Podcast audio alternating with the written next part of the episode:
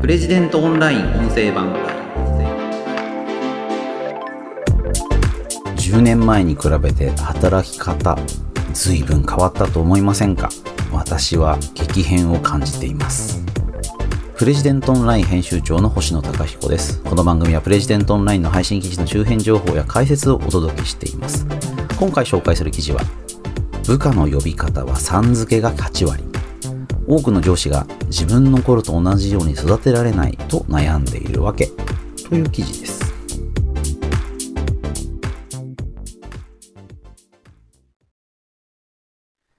えっと、こちらの記事は、リクルートワークス研究所の主任研究員、古谷翔人さんの寄稿になります。もともとは古谷さんの著書、なぜ若手を育てるのは今こんなに難しいのか、日本経済新聞出版、こちらの、えー、書籍の一部を再編集したものですね。リードをちょっと読みます。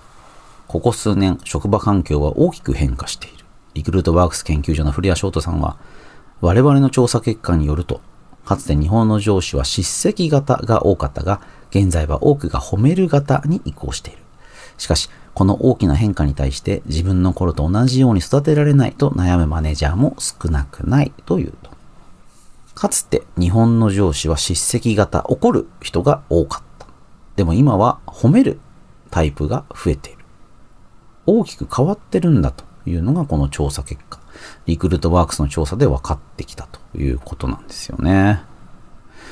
あの、古谷翔太さん、この記事の筆者ですけれども、ゆるい職場というので、あの、非常に注目、脚光を集めている書き手になります。ゆるい職場に今若い人は悩んでいる。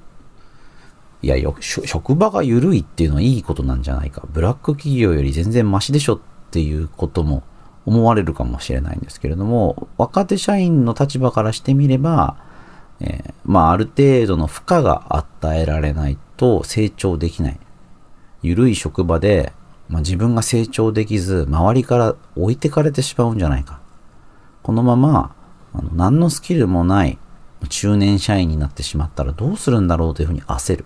まあ、これがそのゆるい職場っていうことの問題点だということなんですけども。でこの緩い職場の一つの象徴例が褒める型のマネジメントということかなと思います。あの、私は、えー、今42歳。うん、平成16年、2004年に社会人になった人なんですけども、私が社会人になった、まあ、約20年前っていうのはですね、まあ、すごい怒られてましたね。まあ今思っても、なんか結構、まあ僕最初は NHK っていう会社で記者をやってたんですけども、なんか本当にあの、すごいとこに来ちゃったなっていう印象がありましたね。とにかく叱られたっていうか、そこまであんまり叱られたことがなかったのでびっくりしましたけど、おーっていう。で、まあ僕が知ってる範囲っていうのはすごく限定的ですけれども、あの、まあプレジデントに移ってですね、特集でも叱り方っていうのはね、結構定番の特集だったんですよ。部下をどう叱るか。叱り、で、まあその後ですね、今度叱り方がわからないっていう風に変化してきて、で、今はね、褒め方ですよね。もしくは声かけ。声かけっていうのはやっぱこの10年ぐらいじゃないですかね。その前は叱るとかですね、こう、まあ、育てるっていうような、割とこう上から目線の言い方っていうのが多かったんですけど、まあ、特にこの10年ぐらいはその声かけっていう言い方することが多いと思います。部下を叱れないんで、まあちょっと声をかける。大丈夫か？とか、なんか困ってることはない？とかっていうふうに声をかける。で、その声のかけ方はどうしたらいいのか。うまく声をかけて部下からこうまあ、注目されたいっていうか、その部下とコミュニケーションが取りたいっていうふうに悩んでる人が多いんだっていうことですよね。で、この中でですね、あの、例えば、えっ、ー、と、若手への具体的な働きかけの頻度っていう調査の結果があって、えっ、ー、とですね、この古谷さんもすごい驚いたって書かれてるんですけど、就業後などに若手と飲食店、居酒屋などに行くという項目に対して全く行わなかったが29.0%。あまり行わなかったが27.7%。56.7%が若手との飲み会を年に1、2回しか実施していない。まあ、これ2023年3月で、まあ、コロナ禍、まあ、直後っていうかね、まだコロナの影響が残っているので、まあ、まあ、そういうのもあるのかなというふうに古谷さん書かれてますけども、あの、古谷さん自身も、まあ、かつては週に2、3回は飲みに行ったなんていうこともあったと。で、そういう職場も多かったんじゃないかと。そうですよね。いや、僕もそうでしたね。皆さんどうですかねやっぱしょっちゅう行くぞみたいな感じであったんですよね。でも、本当に最近そういうのなくなりましたよね。まあコロナもね、関係してるのかなと思うんですけども、あの、そうじゃなくても、なんかもう、やっぱそれぞれの時間を尊重するっていうような感じに世の中が変わってってるんじゃないかなって僕なんかも感じるんですよね。職場のめんどくさい飲み会、忘年会、新年会みたいなものも、こう、急速に、まあ、なくなっていった、消えてったっていうような感じがします。で、そのことをちょっと象徴してるものかなと思ったのが、まあ、タイトルにとっているさん付けっていうことなんですよね。マネージャーが20代の部下を何と呼んでいるのか。あの、リクルートバックス研究所の調査だと、名字や名前に3をつけて呼ぶさん付け。これが79.3%。で、呼び捨て、星野ってね、呼び捨て。これが18.4%。星野ちゃん、星野くん、このちゃんくん付け。これが25.2%。で、まあ、あだ名、ニックネームが8%。で、役職名、課長とか部長とか。これがまあ9.9%ということなんですよね。つまり圧倒的多数がさん付け。いやー いやね、星野さんって呼ばれた記憶は僕はあんまないんですよね。自分の、まあ、最初の職場、今の職場、さん付けで、実際僕も今自分の職場では、あの、部下に対してさん付けで呼んでますね。みんなさん。で、それはあの、別に何の違和感もなく、いや、そういうふうに呼ぶなっていうふうにしてよやってるんですけども、僕よりやっぱ上の世代、50代以上の人とかっていうのは僕のことをやっぱり星野って呼びますよね。星野さんとは呼ばない。呼ばれたことない。呼ばれたらちょっと気持ち悪いって 思っちゃうかもしれませんけれども、ここがだから、まあ、分水嶺というか、やっぱこの10年ぐらいで劇的に変化してるところかな、なんていうふうに思います。で、あの、こういう呼び方が、あの、当たり前になってきたというのは、まあ、これあの、古谷さんの議論に聞きつければ、緩い職場というような感じもあるのかなという気がします。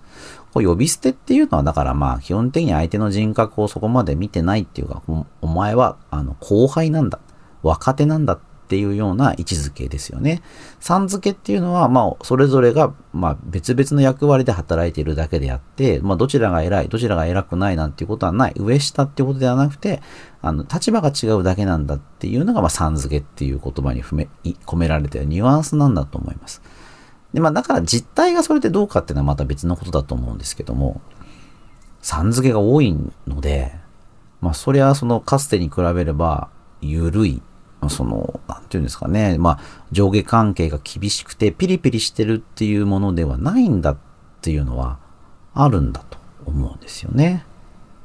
で、その結果ですね、あの、自分の頃と同じように育てられないと悩んでいるマネージャーが増えているということなんです。なるほどと。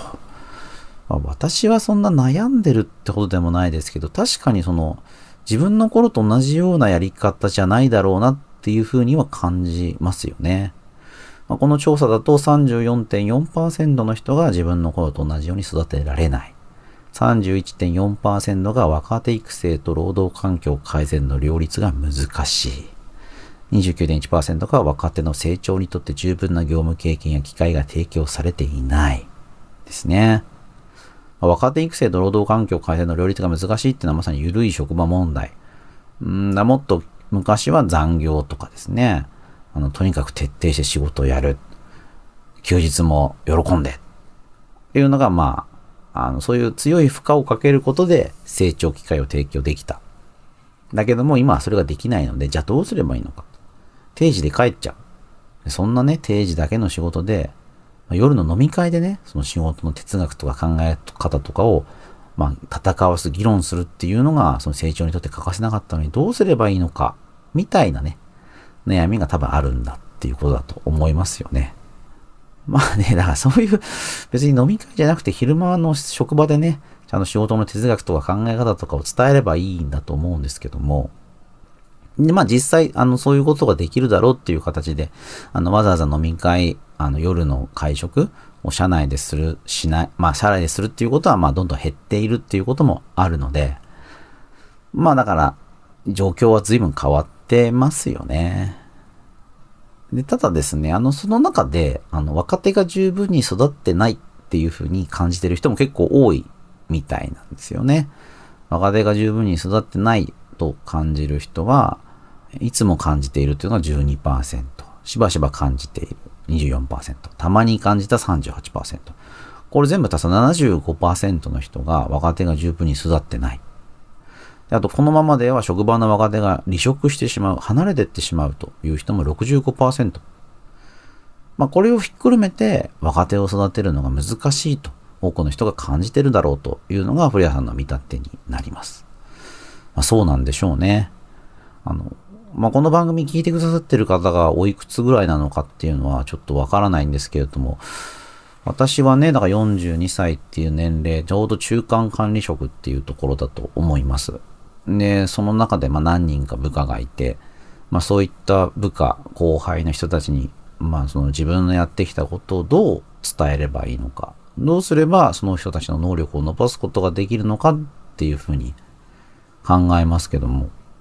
まあでもその自分と同じように育てるっていうのも、まあおこがましいっていうかね、あの、すべての人はみんな違うユニークな存在なので、自分と同じようにやる必要もないし、それぞれのやり方でいいんだと思うんですよね。そもそも同じように育てたと言って同じように育つかと言ったら、それはまた別の話なんだと思うんですよ。で、あの、叱責型、叱るっていうものから褒める型に変わってるというのも、まあ、自然な変化であって、いや、もう叱れない。もう叱れないから悩んでるんだっていう人もそんなに多くないんじゃないかなと思います。もう世の中のトーンとかモードが、まあ、そっちに変わっているので、だからその、叱れなくて悩んでるっていうのはね、なんか叱ることによって自分のストレスを発散してるとか、まあそういう方なのではないかなという気がしますよね。褒めたくもないのに褒めてるっていうようなことは、まあないと思うんですけどね。ただ、あの、まあ本当に叱らなくちゃいけない場面、何か強く言いたい出なくちゃいけない場面で、うん、強く出られない。だから、まあ、そもそもね、強く出る必要もないし、強く出るべきじゃなかったんだと思うんですけれども、その時に、じゃあどういう言い方をすればいいのかっていう、手持ちのカードがないっていう問題はあるんだろうなと思います。自分が経験したことがないので、そういう場面でどういうカードを切ったらいいのかというのがわからない。まあ、これはね、だからやっぱ勉強する。まあ、学び取る。他の人たちがどういうふうに、まあ、叱っているのか、声かけをしているのかというのを学ぶっていうことが必要になってくる。ま、それでね、あの、うちの雑誌読んでいただいたり、プレジデントオンラインご覧いただいたりっていうことなのかなというふうに思いますね。だその、まあ、飲み会がね、なくなってる。そういうインフォーマルなやりとりっていうのがなくなっているので、フォーマルな職場で、その、まあ、人格的な付き合いというか、あの、普段の仕事の中で相手のパーソナリティを知りつつ、それに合わせたサジェストとか助言っていうのができないといけないっていうのは、まだ難しくはなってるんだろうなっていう気もしますよね。昔はだから、うん、同質性も高くて、例えば、えーと、女性の総合職っていうのは少ない男性ばかりで、似たような環境の男性が集まって、それでやり取りしていたので、まあ、通過というかですね、あの、何も言わ、具体的に言わなくてもよかった。今は、まあ、女性もそうですし、外国の方もいらっしゃるし、あの、様々な属性の人がいる。まあ、年齢もね、出自もバラバラ。まあ、ダイバーシティが実現されている職場であれば、よりそうだと思いますし、そういう職場の方が強いわけですよね。そういう中で今までのやり方が通じない、違うやり方をしなければいけない。まあ、どうすればいいかっていうのはなかなか難しいですけど、なんかあんまりね、なんか自分のやり方、自分が受けてきたやり方を踏襲しないといけないんだっていうふうに考えない方がいいんだと思うんですよね。あんまりこう、飾らないっていうか作らないっていうか、自分の考えているように、あの、きちんと正しく論理的に伝えることができれば、そんなに難しいことは起きないんじゃないかなという。まあ、要はその飲み会に行ってればもっとうまくいったのにっていう、その前提自体が嘘かもしれませんよね。飲み会に行かなくたってうまくやれた。いや、むしろ飲み会に行かない方がもっとみんな分かり合えてうまく回ったっていう。まあ、飲み会に行ったか行かないかとか、さん付けだったかさん付けじゃなかったかっていうことの比較ってできないので、な、そのことに、な自分の過去の経験を繰り返せないからうまくいかないんじゃないかって悩むこと自体があんまり意味がないことなんじゃないかなっていう気がしますね。まあ、とにかくね、ここでお伝えしたかったのは、さん付けが8割っていう、あの、いや僕もね、だからあんまりこう呼び捨てとか嫌だなと思ってさん付けもしてたっていうことがあるんですけども、なんかそんな人がもう世の中のまあ、メジャーっていうかもう圧倒的多数なんだっていうことを知ってですね、なんか自分が頑張ってるとか思うのは本当おこがましいなって思いましたね。みんなそうしてるわけですからね。あの、皆さんも、もう職場の飲み会とか、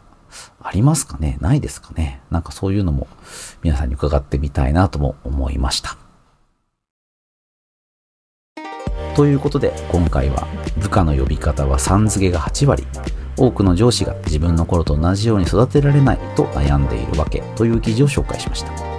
この番組ではお便りを募集しています。今募集中のメールテーマはあなたのおすすめ回を教えてくださいですプレジデントオンライン過去約250回の放送分があるんですけれども、その中でここの回のここが面白かったよというのをペンネームお住まいの都道府県を添えて、こちらのメールアドレス、もしくは Apple Podcast の概要欄のお便りフォームからお知らせください。メールアドレスは podcast.president.co.jp podcast.president.co.jp です。Apple Podcast の概要欄に Google フォームのリンクがあります。どちらからでも結構です。まあ、そちらからお送りいただいている方の方が多いかもしれません。それではまた次回お会いしましょう。プレジデントオンライン編集長の星野隆彦でした。